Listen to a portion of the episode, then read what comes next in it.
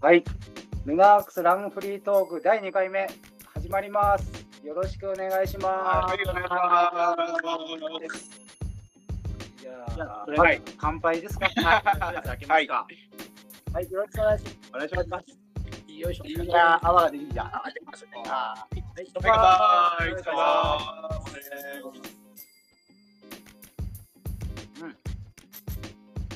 ということで第2回始まりましたが、タオさんあの1回目なかなかのちょっと反響をいただいたみたいで。そうですね。なんか僕も初めてだったんで、あの容量が分かってない部分もあったけども、意外に皆さん聞いていただいて、楽しんで楽しかったよっていう声が聞こえたので、よかったなと思いますね。やってよかったね、その中でも反省生かしつつ、今後も改善そうをですね。まあ少しずつ、はい。あの、隠していただいて泡が泡が出てるんですね。飲みながら。はい。はい。今日もビールを飲みながらはい進めていきたいと思います。あのーまあ初回でね、あのー聞いていただいた皆さんにもっとちゃんと自己紹介をしろよというお声もいただいてますんで、まあ改めてあの自己紹介をしていきたいと思うんですが、タツさんあのちょっともう一歩踏み込んだ自己紹介できますかね？もう一歩踏み込んだ。ルナークスランニングカンパニーのちょっとそうなってる。やばい。泡が泡が。代はい代表はい兼店番の佐藤と言います。はい。なんだ。年はいくつですか？年54です。年あ今54になりました。競技歴とか。競技歴はですね、どうなんまあ、まあ、高校生は陸上部で、大学に入って自転車競技部に入って、並行してトライアスロンをやりながら、で、卒業したらもう自転車競技だけに行って、で、その頃マウンテンバイクの競技もやって、そしたらまあトレイルランっていうのが出てきて、じゃあそれ参加して、で、マウン自転車とトレイルランを併用してたので、今アドベンチャーレースっていうところから声がかかって、なんていうアベアドベンチャーレースのチームでしたえっ、と、イーストウィンドウズ、チームイーストウィンドウズに入って、有名なですねい。やいや、まあ、そういう入って、それで活動をして、えー、まあ、基本、その後はもうトレイルランとマウンテンバイク、あとエクステラだ。オフロードトライアスロンをやって、ね。そうそう。そうそう。その当時のエクス日本シリーズあったんですけど、その時僕一番だった。おお。一番って。それでしょグアム大会に招待してもらって行ったりとかして、あとはちょっと違う、毛色は違いますスノーシューランニングもあって、はいそれもこうシリーズ戦があって、それも僕全部勝っちゃって、それで日本チャンピオン。今勝っちゃってはやらしくくれ 何歳何歳ぐらいの話どのくらい ?30 前半だったと思う。サロンアスリートになったのもそのぐらいのタイミングですか？えーっと、そうですね、それぐらいですね。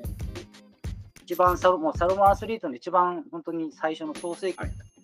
サルマソイトは何年ぐらい？5、6年ですかね。まあ、その後ね、松本大君とはい松本太君とはいかがやって、まあ、かなり形にはななって、で、まあそ、それを続けながら、まあ、あの、お店を出そうかなと言って、そそのタイミングでサロモンアスリートを退いて、で、現在に至るという感じ。ありがとうございます。はいありがとうございます。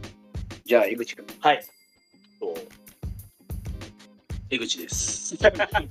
とトレイルをメインに走っています。まあ、それ歴は多分10年ぐらいですかね。もともとはまあ、フットサルやったりしてはいたんですけど、特に走るっていうのはなんか、なんとなく始めただけなんですけど、たまたま、その、MF の1回目の映像を見て、すごく楽しそうで、まあ、トレイルランニングっていうところに入っていって、っていう感じですかね。で、まあ、フルは、まだ1回ぐらいしか走ってないんですけど、サブ4レベルなので、はい。はい。ああのもうちょっと走れるように頑張りたいと思います。トレイルはでも結構走るね。トレイルはそうですね、あのはい、阿蘇走ったりとか、奥信濃走ったり、長いのが今は楽しくやってる感じですからね。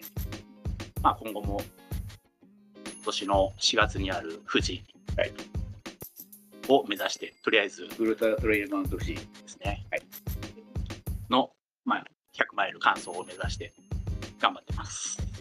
よろしくお願いします。はい、お願いします。で杉山さんは？はい、あの、ルラックスランニングクラブ、ランニングチーム、クラブ。クラブのメンバーの、えー杉山です。まあ、あのラン歴、総歴は10年ちょっとぐらいですかね。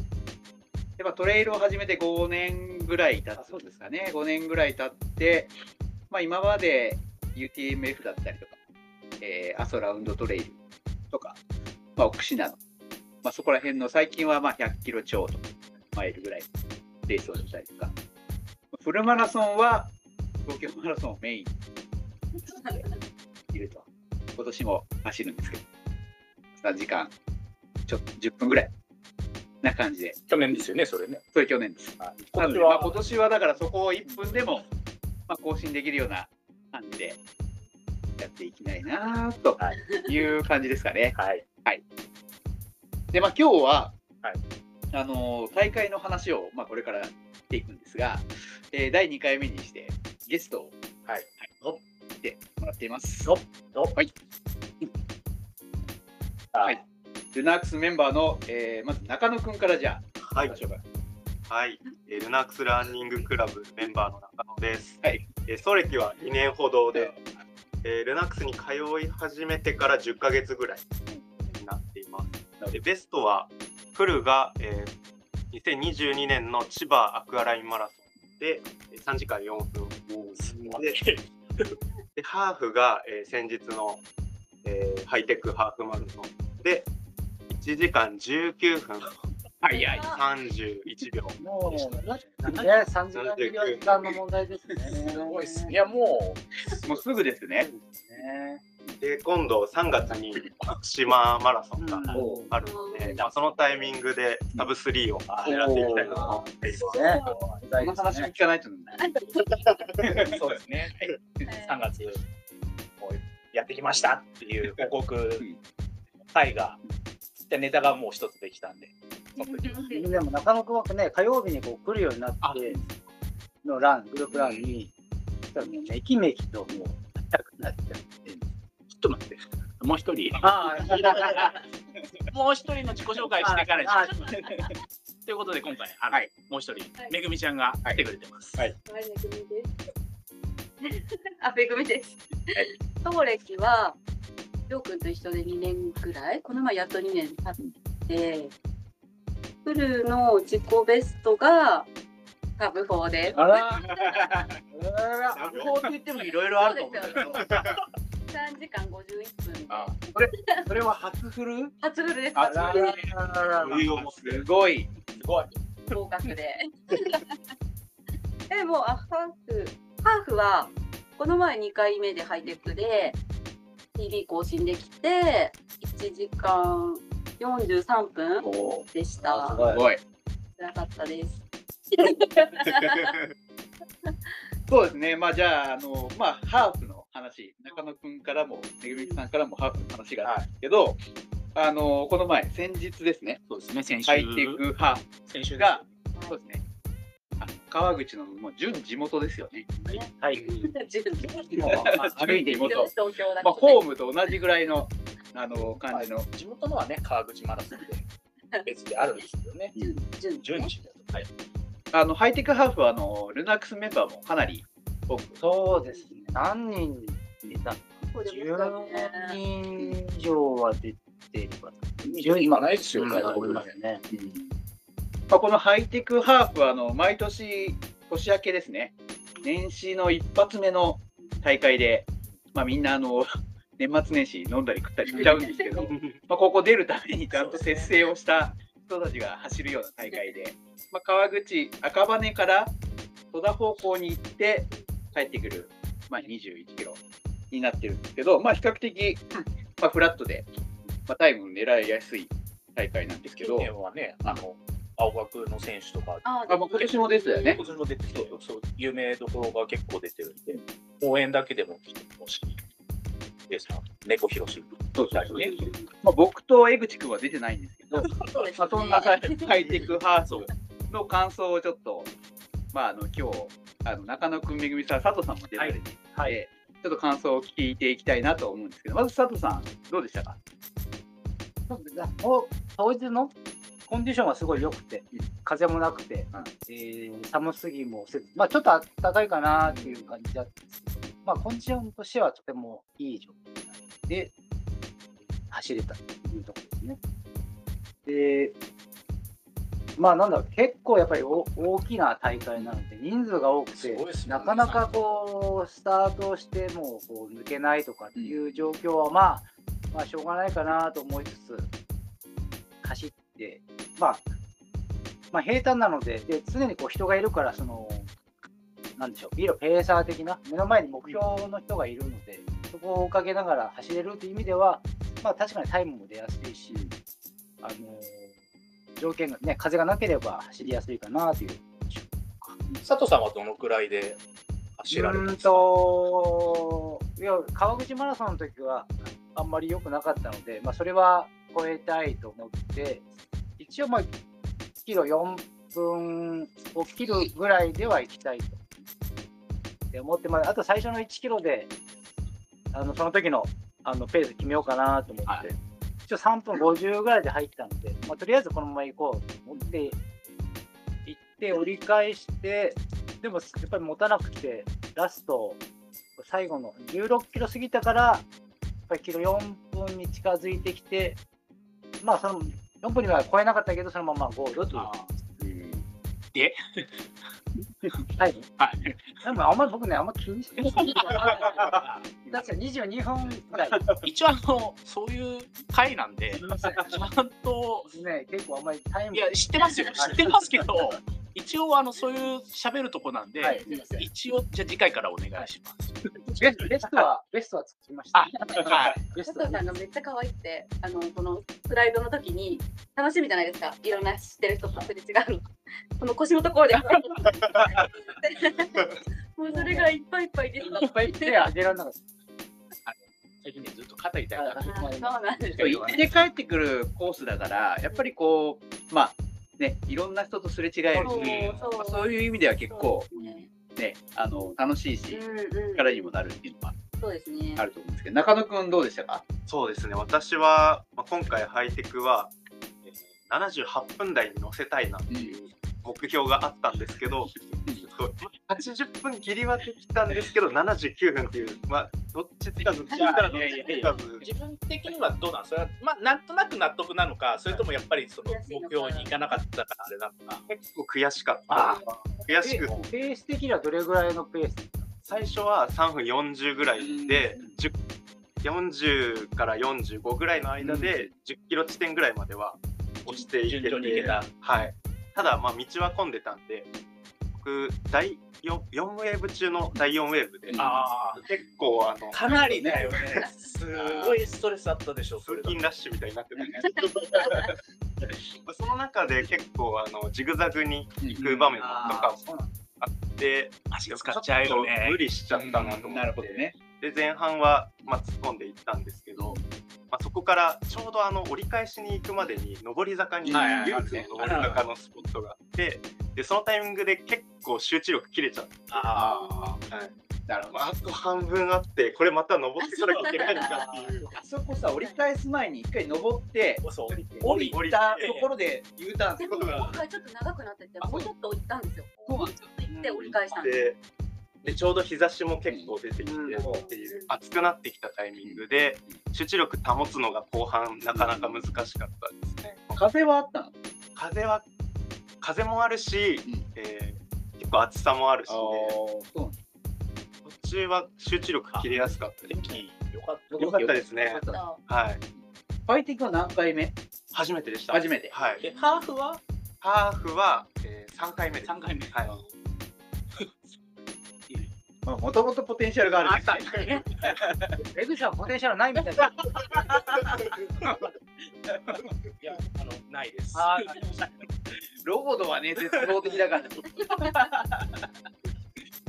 もハーフは出たことあるんですありますよ。去年出てたよ。去年出ましたえ。どこに？はい、ハイテさ多分34分ぐらいです。へだから今日の30キロ走2人でやった時の方が多分早い。そう。えー、そうだったんですね。知らなかった。じゃあ、めぐみさん、あの2年連続の。そうなんですよ。でも、やっぱ辛いですね。ハイテクが辛いのか、ハーフっていう距離ハーフが辛いですね。そう。ハイテクしか出たことないんですよ、私。去年はタイムはどの去年より5分縮めました。去年は、去年はね、紙ペーサーいそう、た紙ペーサーいたんですよ。今回は紙ペーサーいたんですよ辛いで、で。セルフでやって、ああ、じゃあもう実力が。紙ペーサーお山に行ってしまったので。そう。辛いですね、本当辛いですね。辛い記憶しか残らないですね。なんでですかね。どうえどういうレース展開だったの？まず、私第2ウェーブだったんですよ。他の区より。あなかったんですよ。そうで、まあ、ペーサーいないし、誰かにつくしかないじゃないですか。ねうんで、あの、はるみさんが同じウェーブだったので、で、ちょっと前にいたんですよ。だから、ここについてこうと思ったら、うん気がついたら逆転してて。あの私が使われちゃったんだね。そう、でもまあ、とりあえず前にいる人うんについていこう。で、苦しくなったらタイム見て、自分が思っているペースより速かったらちょっと落とそうみたいなぐらいは考えてて、で、あの、坂ですよね。あですよね。もうなんかもう声が出ちゃいました。辛すぎて。あ、あえいじゃった。そうです。何が辛いんだろう、あれ。土手はいや、ハーフはや距ま離。あ、ハーフはやっぱり買わないし。何が辛いかわからないけど、とにかく辛くて、もう、ハイテクは卒業しようってぐらい辛い。そう言って来年も出る。そうです。そうそういう中で出るやつなんですよ。そうなんですかね。出るんですよ。でも、なんか、100分切りしてますって言ったらかっこいいですよね。かっこいい。んあと3分。ああ、じゃあもう来年度。来年も確定です。来年また5分縮そうですね。それも、それはほら、もうある程度、俺が言うことじゃねえ。そうだよ。考えますね。1年、一年考えますね。いろいろ他の人からいろいろアドバイスもらってください。僕はあの言えた立場じゃないので。そうですね。まあ、そういう意味ではあのペーサーのね、本当にいありがたさた方がね。多分いたらね、今年も100分切りできたと思う。杉さんがいなかったせいです。いないいないですよ。私が100 分切れなかったのでも。それはでも実力なんで。いや、杉さんいたら絶対近かった。まあ、去年はね、本当にあの給水までサポートしてたそうから、そうです ゴミね。持ってくれて、ゴミ持って。サポートの上にジェル取ったってね、そう。確認まで。声掛けもして。本当にね、ありがたさを感じました。いいペーサーですね。いいペーサーだね。は最後ビルドアップもさせてくれて、去年は。今年はうんビルドアップせずダウンもせず。だとやっぱりそうできないみたいで。も、ペースは落ちずに。落ちずにいけましたあそれはすごいじゃない？けど上がった方が気持ちくないですか？ねえ、それはそうですよ。やってくれたんですよ。あでもタイムはもうずっとイーブンなそうですね。ああ、それは素晴らしい。あでも素晴らしいね。そうですか。ね。一年いまあ1年と言わずにあのどっかでハーフ入れてちょっとね、どっかでね。他のにも出ね、そうて、ですねも。しかしたら楽しいかもしれない。そうですよね。他の出てみないとわかんないですよね。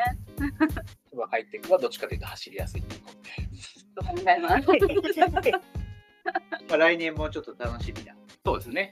まあ、川口マラソンもありつつ、はいまあ、川口マラソンはなかなかタイム出ないですね。まあ、アップダウン。あそうかなり厳しい。これも昔走っただけに。まあ、実は僕もはあの公式なハーフのタイムは1時間39分ぐらいなんで、えあ、えハーフあんま走ってない。ほとんど走ってない。そうなんです多分俺の方が早いんじゃないかな。いやいやいやいやいや公式だとね。公式まあ、公式はね。うんそうなんですね。そうそうそうそう。大変だよ。辛いからね。そう。そう短いからさ、やっぱり短いレースの方が大変ですよ。うん。なんでも、そうよ。まあ、そんな感じで、ちょっと、佐藤さん、あの、ハイテクハーフの時に、カシオのモーションセンサーを、まあ、つけて、はい。走られたというはいことで、あれってどんなデバイスなんですか？まあ、ランニングフォームをあの、まあ、効率的なランニングフォームのデータがまあな中に入っていて、そことのズレをこう表示してくれる。うんで、高ければ得点としてこう高得点になる。いわゆる、まあ、カラオケの点数みたいなうん。イメージ。うまくその音程に合えば高得点になると同じように、あのーまあ、箇所の中に入っているのはアシックスのあのランニング研究所のデータが入っているので、かなり精度が高いデータが入っている、そのこれをもとに近ければ高得点になって、ずれてると細かくこう、えー各距離ごとに、えー数字で表示してくれるっていうデバイスですね。なるほど。それって、その練習にどう活かせるんですか？そうやっぱりその、例えば僕よく水泳に例えるんですけど、水泳で例えばこう、がむしゃらにぐわーって泳げば速くなるか、やっぱりそうはならなくて、ちゃんと水を掴んでプッシュするっていう動きをしないと速くならないと思います。で、ランニングもやっぱり正しい出力、フォームじゃないと、あの、楽に前に進まないので、ぱり正しいフォーム作りという意味で、かなりあの参考になる数値かなと。僕もあの使ったんですけど、ジョグでしか使ってないんで、なんか得点が65点ぐらいで、確かにそのスピードを上げた方が、フォーム効率がやっぱり良くなるので、あの得点は高くなる傾向ですね。でもそのジョグの時もフォームを意識するみたいなのは、得点に反映されるんです難しい。ですね。まあでも、ジョグでもちゃんとその設置のタイミングとか、あの状態のツイストとかっていうのを意識すると、確かに変わってくる感じはしますね。中野君とか使った？あ、使ってます。はい。で、まあ、ジョグだと、うん結構あの安定性があのうんパラメータとしてあるんですけど、そういうところがちゃんとあの高くなってて、うんで逆にあのなんだろうパワーがそんなに出てないですよなるっていう。ってなると、まあ、点数は少ないけど、うん。あのまあ、自分自身そんなに出力出してない状態で、うん。あ出力出してないって評価をされてる。はいはいはい。それはしょうがないかな合ってるのかなっていうか、無理してない走りっていう意味では確認できる。中野君はジョグとかでもやっぱり、フォーム悪いですよとかは出ない。あもうあのつけるのが意外と難しかった。そういう時はちょっと出るんですけど。はい、ポイント練習とかで、あの普段よりちょっと反発のあるシュートを使ったりした時に、うんまあ、思ったより数字が悪かったり。ああ、それはやっぱりその反発のところで、そのうまく、まあ、変な言い方するとごまかせてない、そうですね。その悪くなったものがちゃんと出てる。はい。コントロールできてないっていうのが、まあ、如実に出てたりするので。参考にさせてもらってちなみに中野君はどんなシューズを履いてる？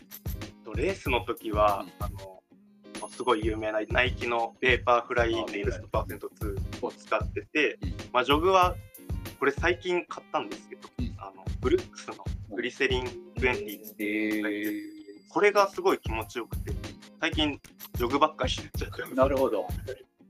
あでもジョグは気持ちいいっていう大事ですよね。大事ですぱりね、そのジョグジョグがちゃんと走れないと走れない、うん。で伸びていかないっていうのは、ねありますか？ら。めぐみさんは普段どんなシューズ履いてる？普段は本当にこれがいいっていうのがなくて。ただレースの時はナイキのズームフライああ、全部。ををあおいいですよ。ねノンストレスなんですよ。お走りがだからこれはお気に入りあの、ちょっと嘘でもいいから、ここにあるやつ。サイズがないんですよサイズがですよそうなねん。ですよそっかそっか22とか2.5でやつないんですよね、すいません。すいません。あるやつはあるんで、お願いします。たまにあるんで。長くさん心広いんで。そうです。わかりました。じゃあよかったです。江口君は何入ってる僕は、あの、ジョグの時は、クリフトン、クリフトン、クリフトン、いつだかわかんないですけど、クリフトン。セブンじゃないこの間、セブンで。そうですね。あとはカー、レースの時は僕はカーボン X2。うーんキキちゃんは、まあ僕はいろいろ履いてますよ。あでもメインは、まあ、ナイキの ベイパーフライが、まあ、アルファフライ、はい、になりますけど、まあ最近はそのやっぱりちょっとカーボンに頼りすぎてる部分があるので、まあ、そういった意味ではあのノンカーボンのものを履くようにはちょっと意識的にはしてますけど。タトさんはハイテクの時は何や？僕はね、あの、サロモンのはいスペクターっていう、あまりメジャー、当然メジャーじゃないんですけど、そうですね。これを履いてるんです。なんか前ここで思想させてもらそうえるですね。なそうですね。まあ、正直ちょっとね、すごい癖がある靴中なんですけど、どういった癖が硬いんですよ。へあの特にラッパーが硬いんで、マトリックスってかなりこうケブラー素材の硬い素材でガチッとはいはい。押さえてるんで、最初、うわ、これ癖あるなーって思ってたんですけど、どうだろう。100キロ近く走ると、100キロ近く走ると馴染んできて、そうするとぴったり、ああ、ハマってくれる。ハマってもう本当に、80キロぐらいかな、80キロぐらい走ると、その硬さが逆にこう、いい感じでフィットしてくる。はい。ソールはどんな感じなんですか？ソールはね、比較的と硬め。うん。僕のその蹴るタイミングには合いやすいじゃなくて、結構、ああ、使ってみると、あの面白いうん、気にだなっていう感じ。なんだろう。なんかこう、ツンケンしてわ、なんか付き合いづらいやつだな、みたいな やつだけど、俺話してもいいやつじゃん。そういう感じなるほど。感覚ですあどうしよう。お手頃ですよ。そう、そうなんですまあ、2000円。よ。そう、サロモンは。前のその為替の金額で設定をしてくれてるので、今のこう高騰とちょっと半ずれてるって安い金額。さてさ、他はどんな靴が？まあまあ、どね、いろいろ履いてるとは思うんですけど。書きますね。そのそれこそこの前ちょっと上げたアルトラのエスカランテレーサー？はい、そうなんですね。が比較的ベースで僕はやっぱり履いてることが多い。やっぱり今ってこう、その、なんつうか、こう、いろいろしてくれる靴が流行ってるじゃん。まあ、その言ったように、ねまあ、ベカとか、そのカーボン入ってて、こう、フォローしてくれるうん、助けてくれるのがあれですけど、やっぱりそこじゃないところが好きな感じですかね。いや、そんなことはなくて、やっぱりバラバランスを持ってないと、うん。そっちに偏っちゃうと、はいはい。やっぱそっちが軸足になっちゃう。やっぱりそういう、ちょっとその、わらあちまでいっちゃうと、ちょうんっと、あの、足痛めたりとか、また違う要因出ちゃいますけど、そういうちょっと半ポンってくるとか、うん。ナチュラルランニングも履きつつ、あの、そういう快適なシューズも履く。はいこっちが走ってれば、より快適を感じるっていう。確かに。あまりここっちだと、やっぱりその快適しか知らないと、はいはい。まあ、な、なまっちゃうとは言わないけど、そういう感じですね。カーペットが暖かい部屋で住んでれば、はい。その冷たい畳の部屋が、いやなんか嫌だなみたいになるのと一緒で、やっぱそっちを知ってれば、こっちがすごくいいんだなっていうね。でそっち知ってれば、そのベイパーフライ、アルファフライがすごい使いやすいってなる、使いやすい、使いっていうところですね。こっちの受け取り側がちょっとこう、幅を広く持っておかないと、結果そっちばっかり履いちゃうと、ランニングシューズもあ合わない、合わない、合わないってよくシューズ難民って言いますけど、そうなりかねないので、こっちがちょっと幅をやっぱり持たせておかないと。はいはい。大変ですよ。同じ例えばなんなんとかってモデルがあっても各メーカーこう変わるので、全然履き心地変わっちゃいますから、そこに対応するためにはちょっとそういう、広く持ってた方がいいですよっていう。参考になりますね。なりますすいません、また普通の話に。暑いですね。いや、そういうのを僕ら含めてみ多分みんな聞きたいと思う。いやいや、とんでもないすみません。一応あの引き出したつもりなんで、いやいやいい仕事しました。い口にチャックして。えいえあの喋ってください。ちなみに、この前のちょっとハイクハイテクの話に戻るんですけど、呼吸はしましたか僕はジェル一つ、僕は取りました。一つ。はい。どのタイミング何、どのタイミングで何を取りましたあのなんかあの、ブーの、それ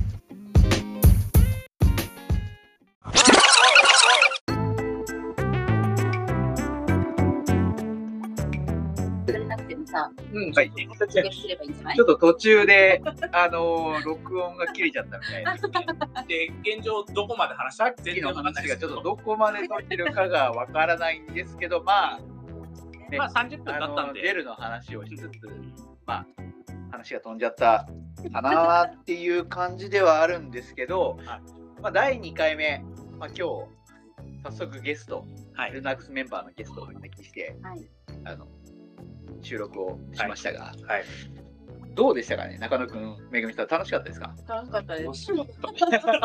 なんか火曜日のメンバーといううんそうですね。なんかそうじゃない場面でこうやってお話できると楽しくてうんうん、確かに。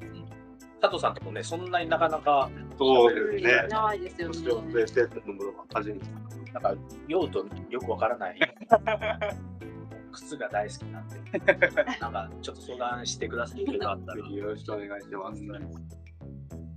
まあ、あの今後も継続してやっていくんですけど、まあ、話題としてはもう無限にあって、次何を話そうかぐらいだ？でもうすぐ勝田組があね、あ、ね、勝田。勝田、うんあの、勝田組あが。あ、多分、いや、俺は振ってないよ。ね。でも、前回言ってるから。まあ、その後ほら、長野君がサブ3やった話とか、あね、そうですね見ないですね。俺の東京の話とか。そうそうそう、あとね、それこそゆりなちゃんの大阪のね。大阪の深い話とか、とか楽しみですまあね。フルはしばらく続くんで、その辺の話、楽しみでいろいろ、すね。うん、いろいろ聞かせてもらって。でもその、ね、トレイルランドそうですねだったりとか、その富士富士？だったりとか、うん。まあ、そこの思想感想。はい。まあ、まあ、そうですね。労働に限らず、ちょっとトレイルの話なんかも入れつつ、やると面白いかな。そうね、先週、レジェンドと先週。入ってきた、思想は入ってきたねそうの時の話も、まあはい、次回のぐらいのネタでもいいかなと思います。まあまあ、いろんなちょっと話題をそうですね、今後も今話して後もいきたいといろいろ飲みながら、はい。はい。はい。サンさん、2回目、ちょっとどうでしたか？ちょっとトラ機材トラブルもまあまあ、またね、また課題がちょっと出てきます。それはまた次回に潰していこうかなと。まあでも多分今回はね、皆さん音声については、ね特にクレーム入らないと思うんですけど、ウェブブラウザでは最大30そうはい分書いてある。そういうことなんね。うんあ、そうなんですね。そこも勉強だね。そうやって少しずつこう、まあ、精度を上げていこうかなと。皆さん、あの素人がやってるんで、そ そう。もう温かい目で、そう温かい耳でう。意味でね、聞いてもらえるといいかなと思う、今回はね、あのちゃんと佐藤さんがマイクを用意して今くれて、回はマイクをちゃんと導入をして、うん、多分。ずつ アップデートして、そう。ですね。ちょっとずつです。次回はストップウォッチですね。はい、だから29分台で終わらせないと、終わらせるのか、今回みたいに無理やりつなぐのかっていうの。まあ、そこもそれはありで、そうそうそう。まあ、この感じだから別に無理やりつないでもいいとは思うんですけど、まあななんか話のネタが尽きないので、そうですね。まああっという間に30分経っちゃう。そうそうそう。ですね。特にね、今回は、はい。あのゲストの方がそ、ね、なんかもう、引くぐらいいい成績の方来てもらっちゃって、いやいやいやいや。ちょっとどうしようかと思っちゃったんですけど、ということで、あの、はい。郵便屋さんが来たりした、まあ、お店の営業中に、ねまあ一応クローズにはなってるんですけど、はい。まあ、またら、あ。のまあ、各週ぐらいではい。やっていく感じではあるので、あの、みゆちゃんも中野君が、もし来たらったら全然来てもらって、はい、構わない。で、レースとか出て話持ってこない。そうそうそう。ネタ作って。作ってね。あのなくてもいいんですよ。作ってね。っていう感じで今後も、はい、ゆゆるっとやっていきたいやっていきたいと思いますんで、はい皆さんよろしくお願いします。はいよろしくお願いします。